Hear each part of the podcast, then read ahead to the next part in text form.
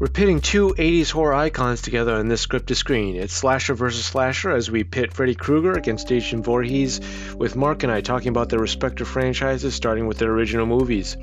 Remember, you can join the Boston Screenwriters Group by meetup.com and RSVP for an online screenwriters forum, peer reviewing scripts, giving feedback on fellow writers' work while networking with them as well.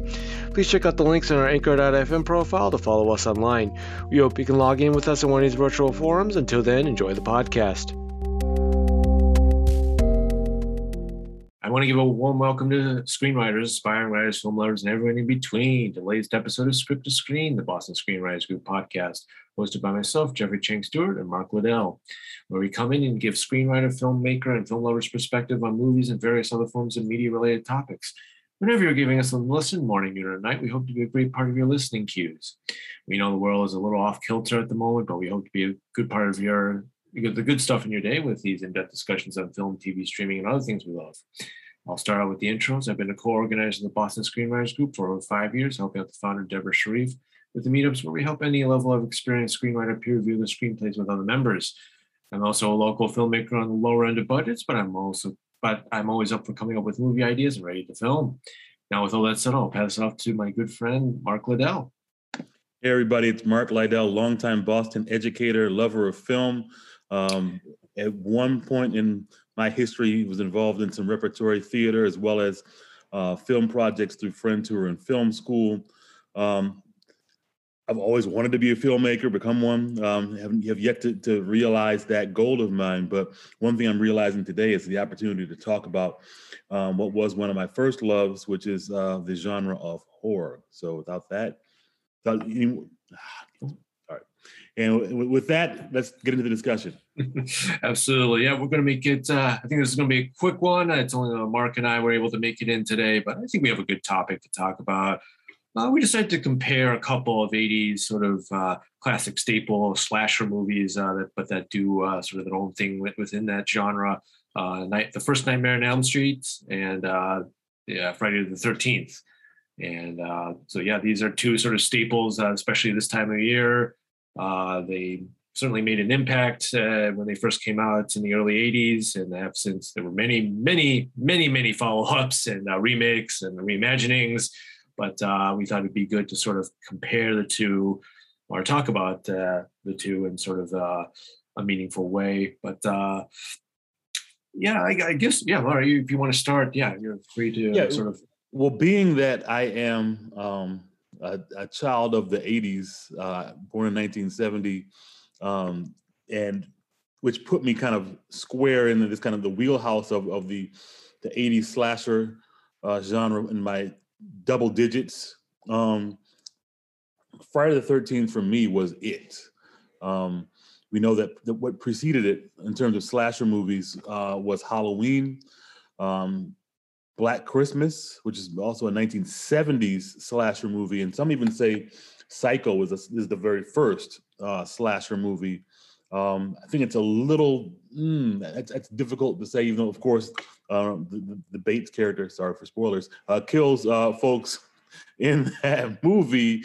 Um, there's something different about the Halloweens and the Friday the 13th and, and the, the Freddy's, the Nightmare on Elm Street movies. Um, Psycho's more of an, an auteur. It seems it's a Hitchcock movie. Um, Black Christmas might be, in, in my mind, the first modern slasher, and then we get into Halloween and Friday the Thirteenth.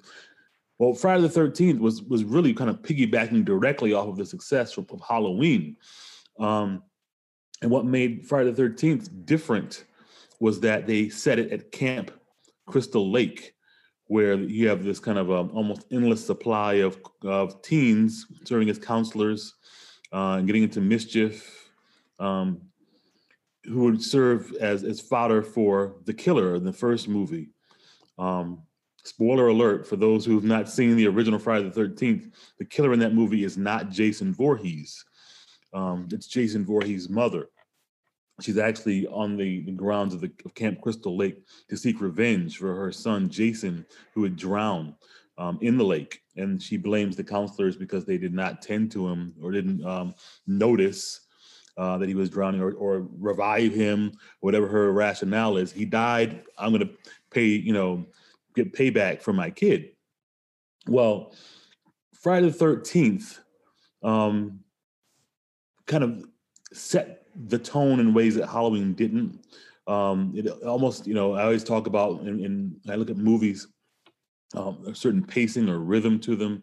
There's a certain kind of metronome that that, that you can put on certain films, and, and it's the case with Friday the 13th too. I, I almost wonder if um, the folks who made the movie say, okay, every X number of minutes, we have to have some blood, a, a, a kill happen.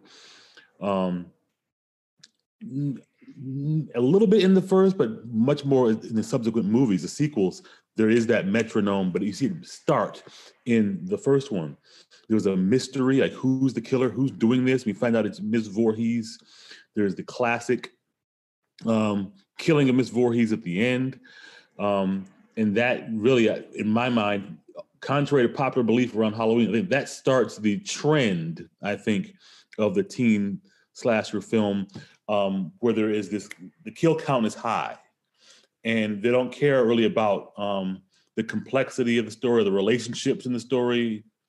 Um, Halloween kind of the movie that, that, preceded it is kind of linked to the relationship between Mike Michael Myers and and uh, the Strode Laurie Strode character. There's none of that in Friday the Thirteenth. Of course, there is a the, the final girl, and she kind of reappears in the second movie briefly, but um, yeah, it's about, it's about kill, kill, kill, as the uh, background noise says. Kill, kill, kill, kill, kill, kill, kill, kill. So that's my Friday the Thirteenth kind of uh, analysis from the very first, I guess, to the second movie. Um, and you've seen Friday the Thirteenth, have you not, um, Jeff? Oh yeah, I've seen the OG. I've seen the original 1981. Uh, and I only recently uh, realized that, oh, it's actually supposed to be a period piece and it's supposed to be taking place in 1957. I only just recently realized that. Uh, of course, uh, sort of uh, uh, anything made before you were born is sort of sort of all sort of gels together in sort of this weird amorphous sort of time frame. But um, yeah, the sort of this is what. Um, this is sort of what uh, uh, kicked off the slasher phenomenon in the 80s. And uh, wow, were there a ton of uh, imitators and a ton of people trying to cash in on this because, uh, as they found out, uh, you can do these movies on the cheap, quick and dirty.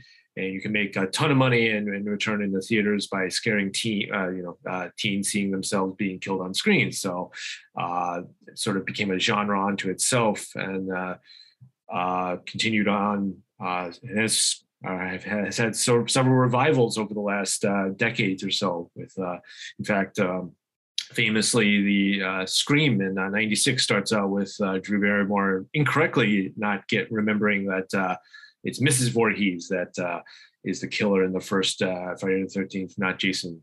So, of course, there's the linkage there with sort of slashers of the past. But yeah, I, I mean, it's it's it's interesting, sort of uh, all these sort of uh, independent movies when they're made, and uh, uh because uh, you get no sort of um, Hollywood glamour, you don't get any gloss. It's just again, it's just quick and dirty. It's uh, maybe not too many takes. I'm guessing on set. they just wanted to get this out fairly quickly.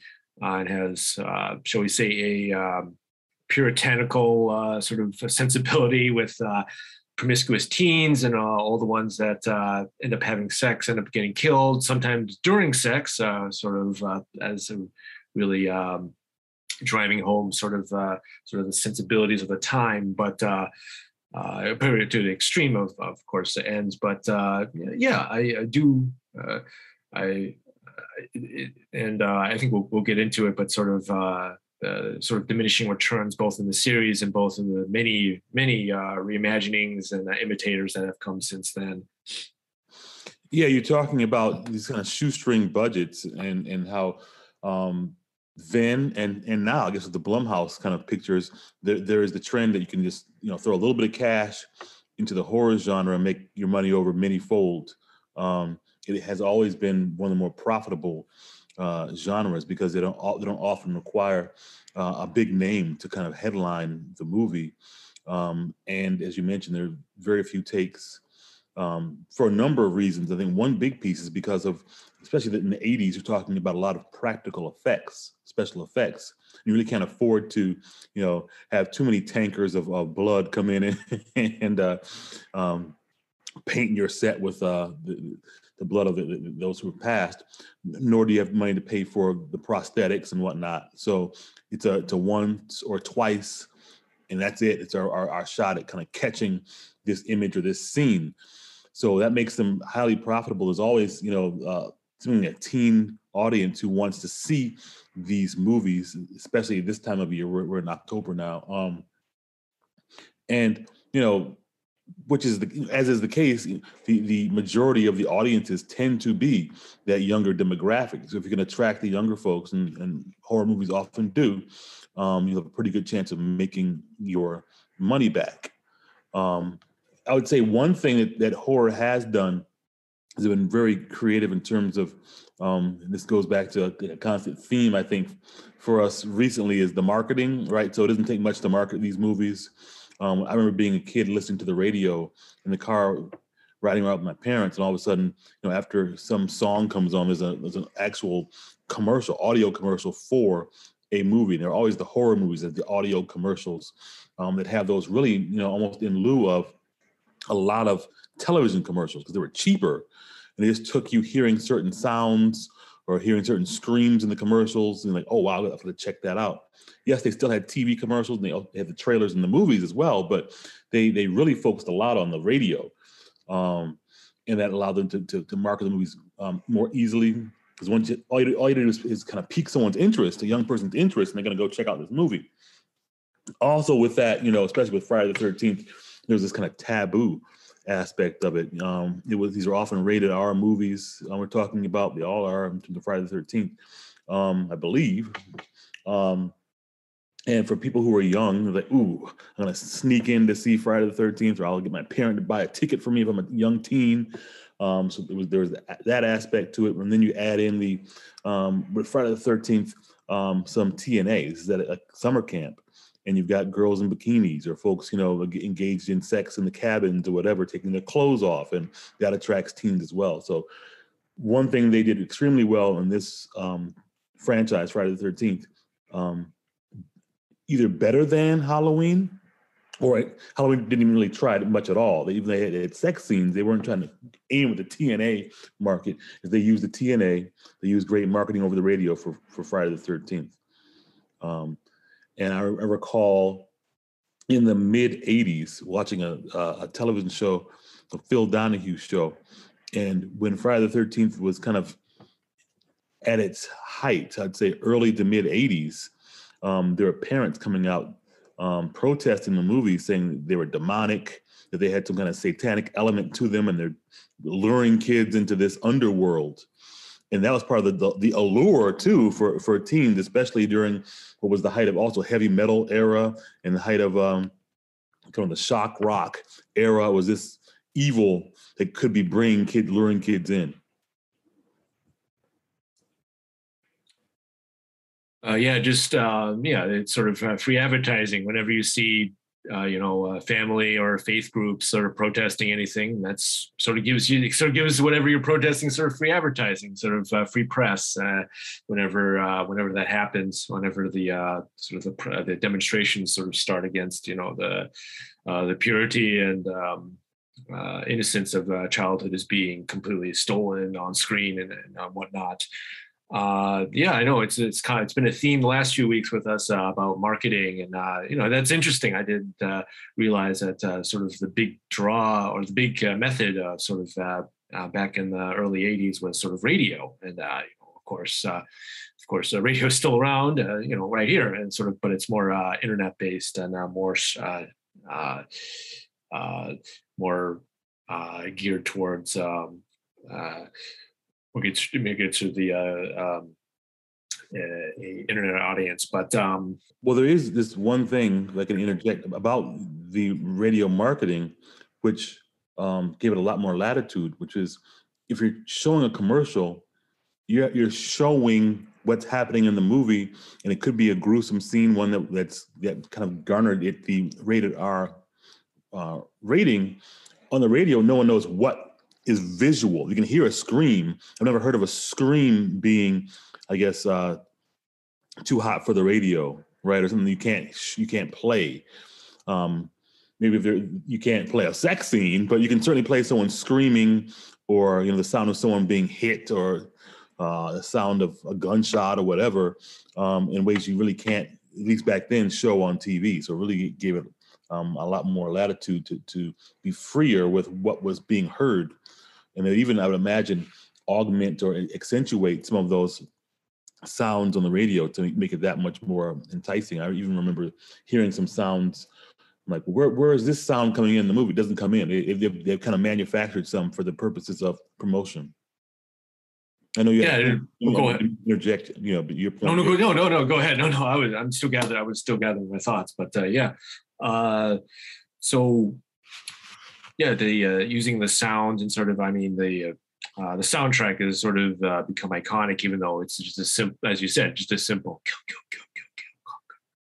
it's just a very simple theme, and it's a very, it, but uh, it works. It works with uh, with what's on screen, and it works sort of uh, with um, sort of uh, the um, the uh, the again the low budget aspect. They didn't really. It's not a huge orchestral score. It's not a huge bombastic sort of with uh, drums, percussion, string instruments. You know, sort of uh, a la um, Bernard Herrmann with Psycho. It's just a simple very simple score, but it, but it works. Uh, and you know, I guess that's sort of the theme of this. Uh, it's very simple, it's very stripped down, but it works. It uh, it brought a lot of people in. It made a huge return on investment, and uh, you know, the horror genre since then has sort of been uh, defined by these sort of movies that uh, are made on the cheap, quick and dirty, but they have a, there's a there's an audience for those. You know, a la Blair Witch and a lot of a lot of other sort of the uh, um, well now we have sort of the A24 horror, which is uh, more geared towards the art house sort of crowd, uh, and uh, you know they're they're not mass marketed. Uh, you know they're they have uh, very little. Uh, very little advertising, but they have good word of mouth and people that do see them and are fans of these sort of movies that delve into the psyche. But yeah, I think you could see that the roots of sort of that idea of of uh, stripped down horror starting sort of right here in the 80s. And uh, I think that's a good segue to uh, uh sort of Nightmare on Elm Street uh, four years after the uh, first 13th. But yeah, this is sort of Wes Craven's first claim to fame. Yeah, he did a sort of um, a remake of Ingmar Bergman's *The Virgin Spring, but Last House on the Left, that sort of put him on the map. But this is the one that probably most people, even with the Scream franchise, attribute to him uh, just a terrifying idea. The, the, the idea that even in your sleep, you're you know you're not you're not safe. You're not safe for your own dreams. You're not safe for your own imaginations.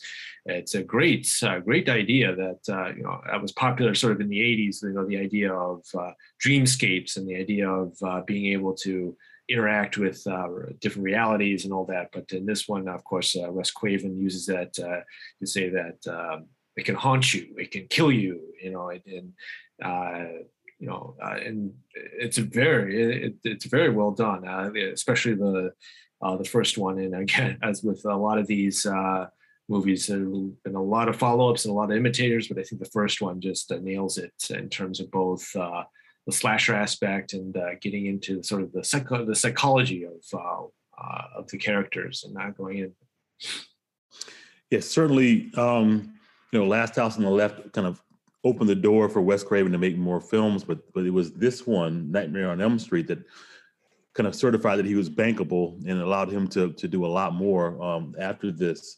Um, from what I understand, um, the origin or the basis of this story comes from, um, and correct me if I'm wrong, uh, audience or Jeff, um, from an Asian, I think it was the Hmong um, people. There was a, a Hmong family in California, I believe, um, and there was someone who in, the, a Hmong family who claimed that there was this evil presence that was coming in his dreams.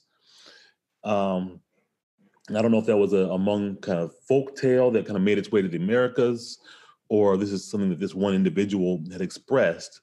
But there was this fear of this this presence coming uh, at night in his dreams to attack him and, and his family. And that kind of served as the basis for the Nightmare on Elm Street uh, franchise.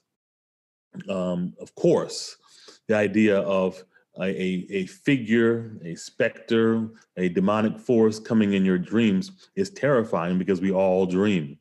And if you could, you know, uh, convince people that, you know, when they're um, in their dream state, when they're kind of in bed at home in the confines of their own home in a place they think is safe and still be visited by someone who need not open the, the front door or break in a window, that's scary as hell. That it can just come into your head um, and then manipulate you via your own um, range of imagination, right? So he's only as scary as you you can imagine. Um, that's you know nightmarish as well. Nightmare on Elm Street. Um, so you know, at this point, when when Nightmare on Elm Street um, comes out, um, Wes Craven has the benefit of seeing the Halloweens, Friday the Thirteenth, and then the slew of a lot of um, other movies that come out. These kind of one-offs, the Happy Birthday to Me, the um, um, Happy Valentine's Day, Mother's Day. These are all different types of movies that are kind of one-offs. Um, you can benefit from all those and, and pick the best elements uh, of them. And you know, Craven was was masterful in creating this uh, Freddy Krueger character, who, um, much like Jason Voorhees' mom, is seeking revenge, right? This kind of vengeful uh, spirit, um, and perfectly played by Robert Englund, who will forever, in my mind, be Freddy Krueger. Although they've had um, a reboot with Jackie Earle Haley, but in my mind, is always Robert Englund as Freddy Krueger. Um, he just was Freddy Krueger. And he, and he, of course, Robert Englund himself had been in a number of movies and television prior to that. Um, remember him vividly just prior to becoming Freddy Krueger, being on the television series, miniseries V, um, about an alien invasion. And he's a much, he's a very well liked, friendly character on that show. And you go from that to Freddy Krueger, was like, wow, this guy. Um, I remember him from being this kind of um, meek, mild mannered character on that show, and he's able to turn it on and turn it up for Freddy Krueger. Um, very iconic uh, character. But yeah, Wes Craven um, knocked it out the park with this one again on a shoestring budget. Um, at the same time, getting to people's heads. And if I'm going to look at Friday the 13th, and we talked about marketing before, and we talked about the, the sound, the kill, kill, kill, kill. That much like I mentioned last week with Candyman, there's a vector. This is a vector that, that delivers people. Um, kids would say on the playground, kill, kill, kill. They play hide and seek, they'd be off in the woods somewhere hiding with friends, running around.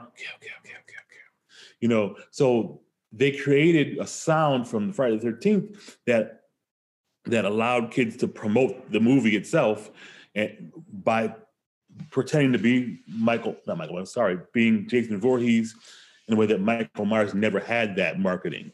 Um, and also, um, Freddy Krueger, um, the idea that kids would be at a slumber party or they'd be at camp and they'd say, oh, don't fall asleep, Freddy's gonna get you. That's a bit of marketing um, as well. This idea that if you go someplace and you're hanging out with friends in summertime or woods or sleepover, Freddy can come get you. Kids would talk about that. That's marketing also for the Freddy characters. It was ingenious he can come get you wherever you are. You can sleep in a park bench. He's coming to get you at home, hotel, doesn't matter. He's coming to get you. Yeah, I'm glad you mentioned sort of the inspiration of, uh, of Wes Craven. I'm reading it actually right now, in fact, just to go over because it came up on the sort of uh, uh, sort of on IMDb trivia. Uh, so the story goes that uh, yeah, what you, uh, you know, Wes Craven saw a couple articles in the LA Times that chronicled these uh, Cambodian refugees who were escaping uh, Pol Pot yeah, if you if you want don't if you want to have a good night's sleep, don't read up about uh, Pol Pot's regime, Cambodian regime. But anyway, so these three, I think it's, it's sometimes it's a group of three people, or sometimes it's a larger group. But three men in particular um, died of very mysterious causes uh, after coming here to the states, escaping from uh, Pol Pot's regime. And uh, story goes that one of them, uh, the first one, uh, suffered from extreme nightmares uh, from uh, from well from a variety of what they experienced, uh, but uh, and subsequently died. And then the other uh, the others in the group, uh, his friends, like refused to sleep for days on end, and just even pushing through an extreme exhaustion. Just, that's the thing about having a um, having a stalker that attacks you in your sleep. You just you you have to be you have to sleep. You're just going your body's just going to shut down eventually, and eventually all all the other all the other uh, people that were around, all the other, oh, there's other friends died in the same way, very mysteriously. And it has since been coined sort of uh, Asia, uh, as uh, the medical authorities called it, uh, Asian death syndrome, uh, uh, sort of um, just to make it spooky. So that's, yeah, the, the original inspiration is like almost grounds for a good horror movie right there. but um, yeah, it, I mean, this is sort of Wes Craven's sort of means. He takes sort of like these otherwise sort of lesser known stories, or well, not widely known stories, but sort of puts his own spin on them. You know, as with Last House on the Left with Ingmar Bergman, and um, it, and especially with this one that. Um, uh, and of course, the Scream franchise, he puts his own sort of spin on the slasher, where the uh, uh, all the teens are aware that they're in a slasher movie, which is a uh, interesting juxtaposition. But uh, yeah, this uh, well, first off, I really do want to see sort of someone tackle that, sort of see how much truth was behind the original story, the inspiration for this. But again, it just goes to show sort of real life can be just as scary as whatever can be conjured up on screen. Right, right. And sorry for that. Um misstatement about Hmong. There wasn't, wasn't that there weren't Hmong folk. These are no, no, no. You were right. It was uh, Hmong tribes. Uh, yeah, yeah. Oh, I, was, I was right. But they were in yeah, but uh, yeah, but it came in Cambodia. Mm-hmm. Yeah, you are correct. At least uh, as per uh, IMDb. So. all right. So, whew, okay. I was hoping I didn't mischaracterize this, but um, yeah. So this, I wish they would kind of they, they, that backstory, that, that source material could easily be used to kind of promote the story of Nightmare on Elm Street. I don't know why they have not done that because you talk about you know previous horror movies, you know Texas Chainsaw Massacre. They'll say based on a true story, and it was not. that was just for promotional purposes. But this is, and like you just wasted this, this, this huge opportunity talk about how yes, this was you know based on a true story. Maybe even um, there could have been, especially with with the um, uh, Asian horror that's been. A, I'm surprised there's not been an Asian um, studio that's done this using that source material, making their own kind of Freddy, their own person. We know, you know, we've kind of borrowed. U.S. has borrowed off of The Grudge, um, and um, the ring, Ringu, and all this kind of stuff. I'm surprised it hasn't done the other way around. It's made a an Asian version, considering that it has Asian or Asian origins. Um, but yeah, that, that, that's a wasted opportunity. Maybe if they make subsequent movies, they'll tap into this, um, either the domestic uh, uh, Nightmare franchise or something overseas. Um, I will say, interestingly, both franchises Friday the 13th and Nightmare on Elm Street, because of their popularity, ended up having their own television series as well. It was a um, Friday the 13th TV series that had absolutely nothing to do with Jason Voorhees. It was about um, um, I guess these kind of small antique shop owners who would collect kind of possessed materials, a la uh, The Conjuring, that they've got you know these possessed items in their basement or whatever. But in this case, they're they're, they're selling these kind of uh, items from their store. Don't know why they're selling these possessed items, but they are or collecting them. Um, I, I, think the, the, the front was an antique shop.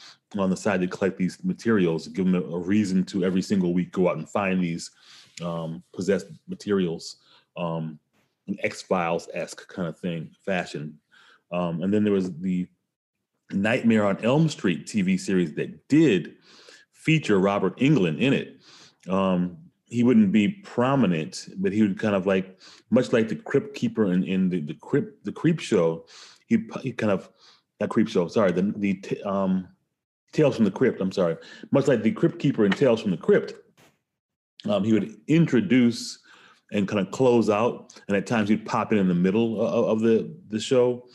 Um, so it was a nice cash grab for him, and also um, kind of piggybacking off the success. Um, a short-lived um, series, but it helped to certainly promote the, the, movies that came out afterwards as well.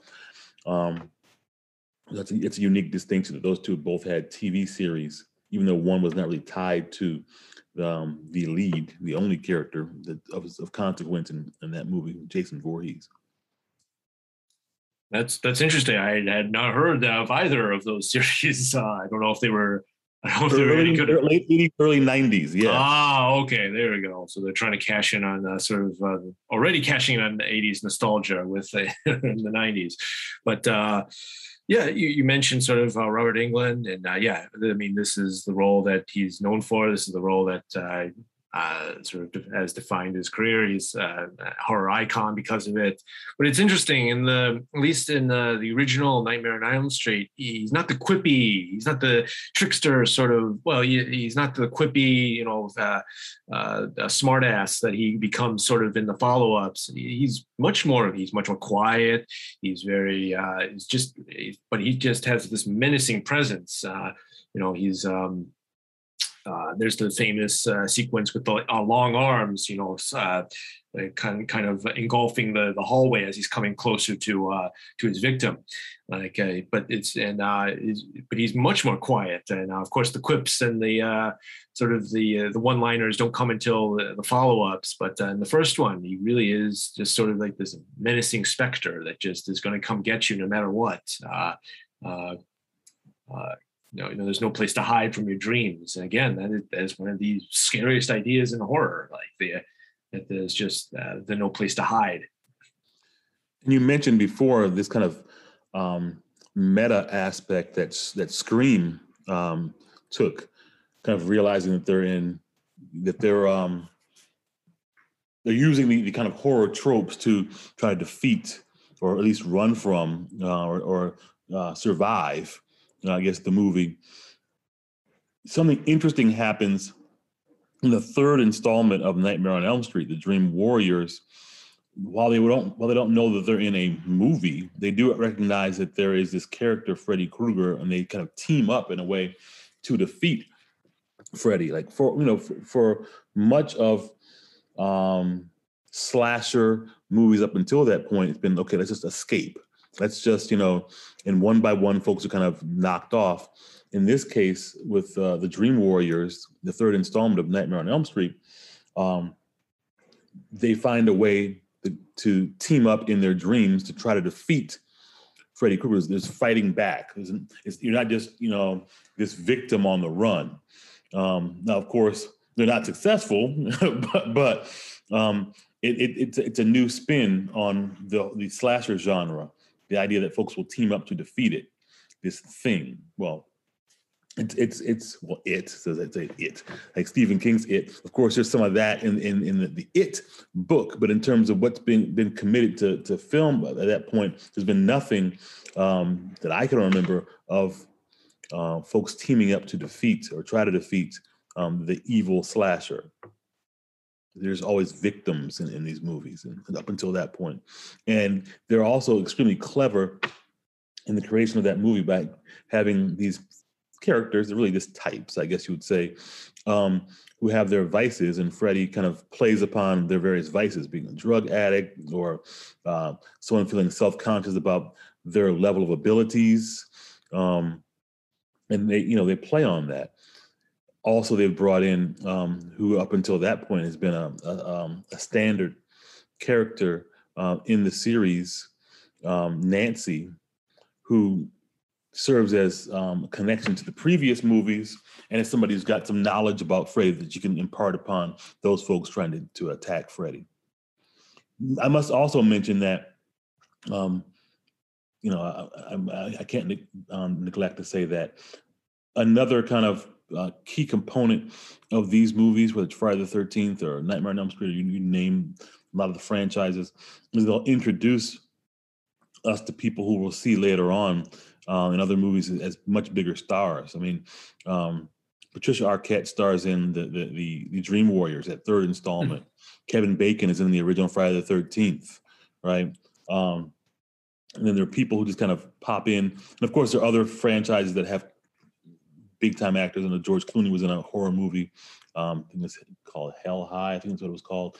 And of course, there's also um, within Leprechaun, um, there is uh, Jennifer Aniston, right? So all the, the, the horror genre is famous for bringing people to fore, it's giving them their first opportunities. They're, they're not big names.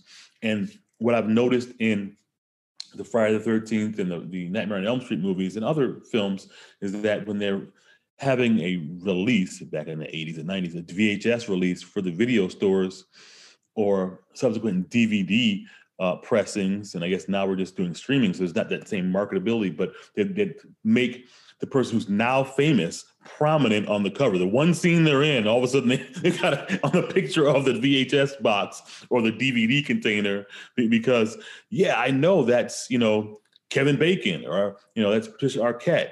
And that, that draws in a few more eyeballs to, to, to that time of renting or buying the material. So that was a huge kind of tactic they'd use. Oh, someone's big time now? Let's just totally re um, package this and put this person, you know, if not front and center, at least in the peripheries, you can make out, yeah, that is so and so.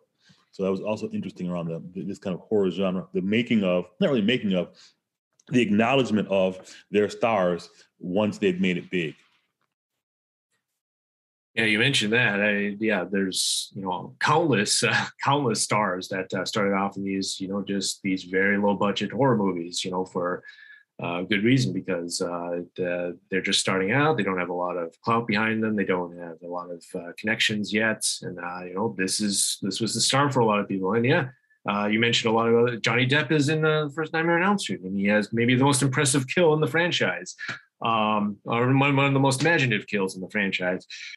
Yeah, and we, we we've I, guess we'll just we'll just do a quick sort of mention, but uh, yeah, as we said, the, sort of these have had countless uh, countless series and countless uh, remakes, and uh, unfortunately diminishing returns. And uh, I haven't seen the, I didn't, I never saw the remake of Friday the Thirteenth that happened, you know, ten years ago.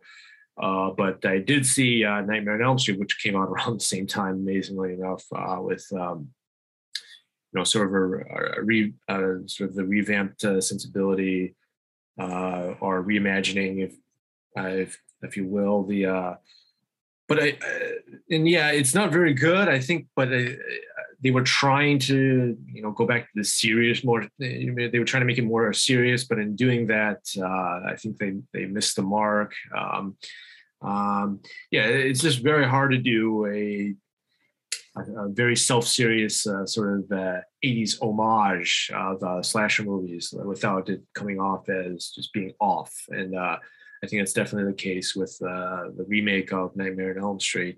Uh, great casting with Jackie Earle Haley. I think he dons the glove of Robert Englund very well, but unfortunately, he's just not. Everything around surrounding him just is just kind of falls apart. It doesn't. It doesn't hold. It doesn't have that like uh, real terror that you did feel in the first Nightmare on Elm Street. Um, there's uh, uh, there's jump scares aplenty. Oh boy, there's a lot of jump scares aplenty, in that uh, um, I fall for every single one of them. Which is one reason why I don't really like a lot of them in movies. So, uh, but um, yeah, just trying to. Again, yeah, I think we mentioned it. Just doing the original inspiration for Nightmare on Elm Street would be fascinating. So I want some filmmaker to tackle that after just reading it right now. Like that's it's a fascinating idea for so this uh, you know, eight, uh, sort of a, uh, an A24 horror movie about uh, Cambodian refugees and uh, what they suffered and how that manifests in your psyche. I think that's that's a fascinating idea, a way to sort of uh, remake the franchise. Well, it could be, you know, a prequel to, to the Nightmare on Elm Street. So, so maybe Freddy was in Cambodia, or who knows? That's where he got his start. Maybe he was there. You know, maybe Freddy Krueger maybe you change it to a French name because the French were over there. Freddy was over there um, tormenting people. Um, and he was part of the Khmer Rouge. I don't know, but mm-hmm. but but um, yeah. So so this I just lost my point. I was going to say something. Sorry. Um, no, so it, it's interesting because the of course the Friday the Thirteenth franchise precedes um, Nightmare on Elm Street, and by the time we hit that third Nightmare Nightmare on Elm Street, Freddy is making a lot of puns and quips.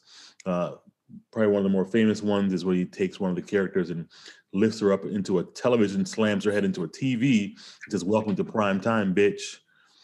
Um, so the the the landscape has changed at that point. The audiences are wanting more than just somebody walking through the woods with a machete.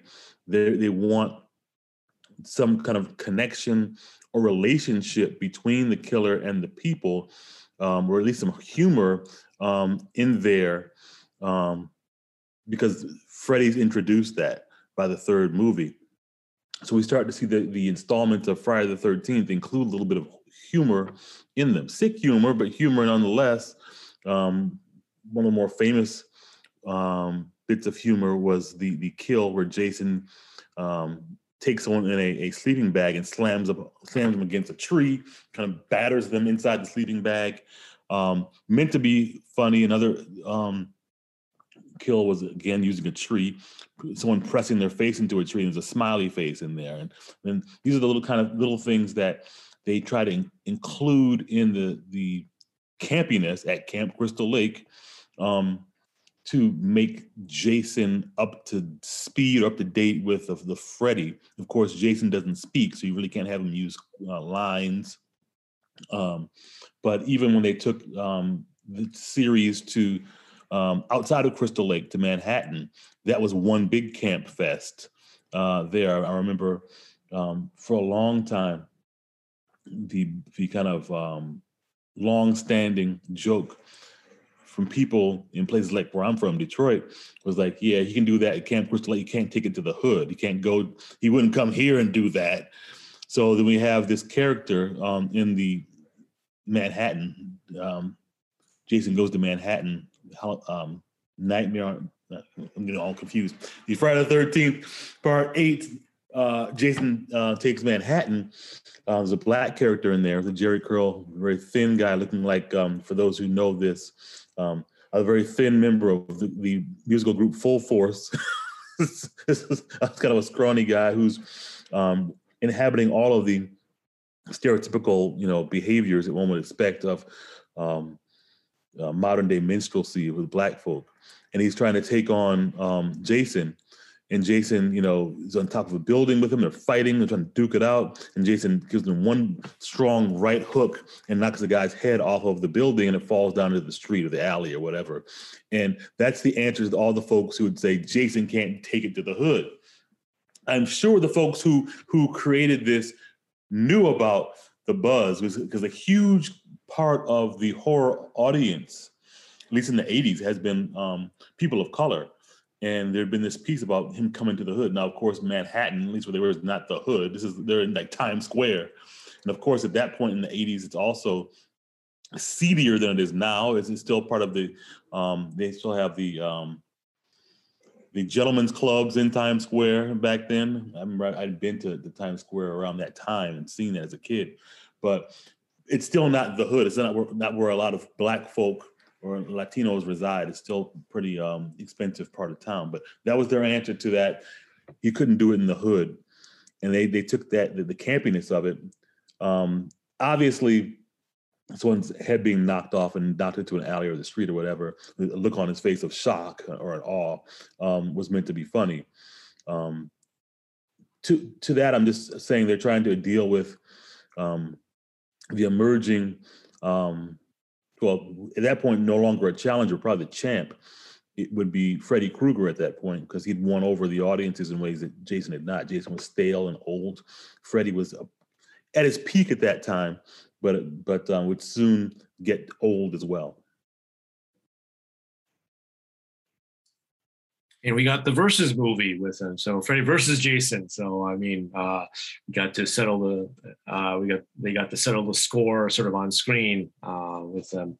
But um, yeah, you you mentioned sort of uh, Jason takes. Uh, Jason X is also just a fascinating sort of uh, entry because it's Jason goes to space and uh, you know they're trying to do sort of this alien knockoff uh, with uh, with uh, with Jason Voorhees uh, and it's hilarious. It's like um, you don't know how much they wanted you to take it seriously or how you know serious they were trying to be, but uh, in the end, it just sort of uh, it just it's sort of a camp classic, whether intentional or not.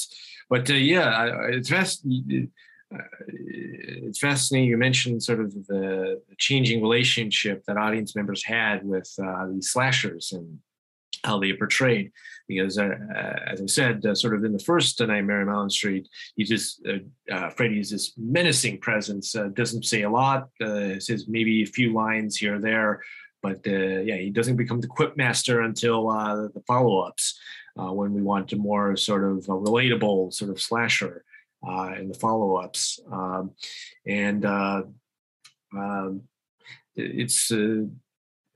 you know, it's sort of the, giving more of the the vicariousness that uh, people want, uh, sort of uh, uh, living through the, you know, instead of the slasher being the villain and the thing that needs to be defeated, now we want to sort of uh, live vicariously through them almost. I don't, uh, with being able to just take out whoever we want. I, I don't know, but yeah, it's an interest. It's a fascinating sort of sort of run if you were to just binge through the entire uh, Friday the Thirteenth and the uh, and the Nightmare on Elm Street series. You know, the funny thing is, you know, with those quips and puns that that that Freddy would use, and the audience would kind of relate and laugh along.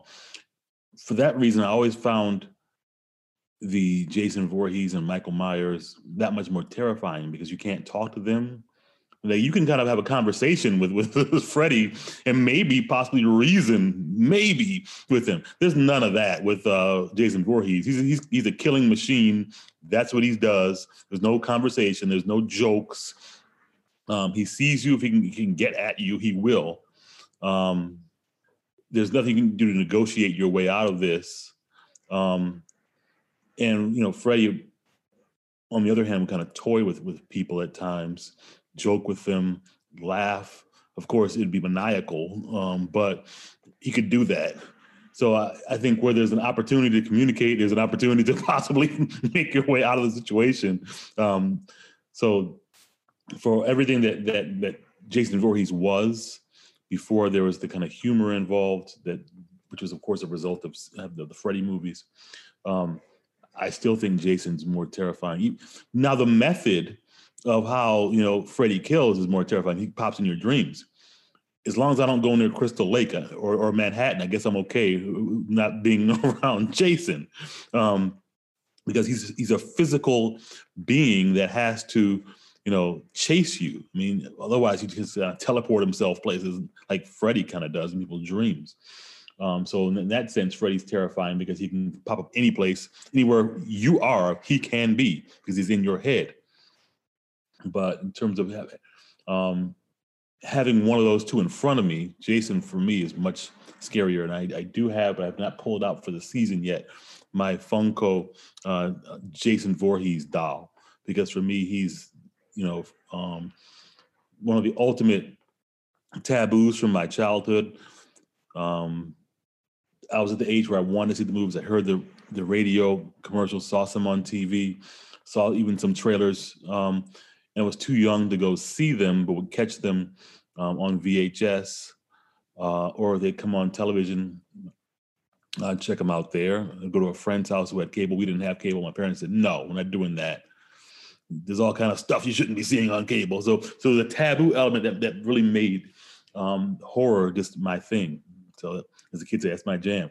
I love horror because it had been for me taboo, and because I was raised in what, what is because the golden age of the slasher film. So much so that for my parents and folk like that, they think of slasher being synonymous with horror to the extent that they can't understand or conceive that a um, Silence of the Lambs is still horror, or that things that don't involve, of course, there's killing in Silence of the Lambs, but it's not the same as a, a Jason or a Freddy's, a, a slasher film, if you will. And some folk think that there must be um, killing and gore for it to be a horror movie. Well, that's not the case at all either. So could the slasher films of the 80s and, and the fact that they were at their zeitgeist then redefined what a horror movie was in the minds of so many people that they can't comprehend what horror is without that, those elements.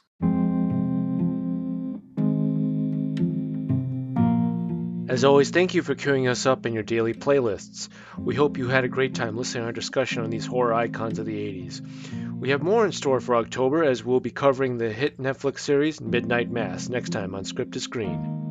Feel free to leave us a rating or review on Apple Podcasts and other platforms. You can support this podcast and the Screenwriters Group with a monthly donation by clicking the support button at anchor.fm. You can join Kenyatta and I at our virtual Screenwriters forums by RSVPing either on meetup.com and or Facebook.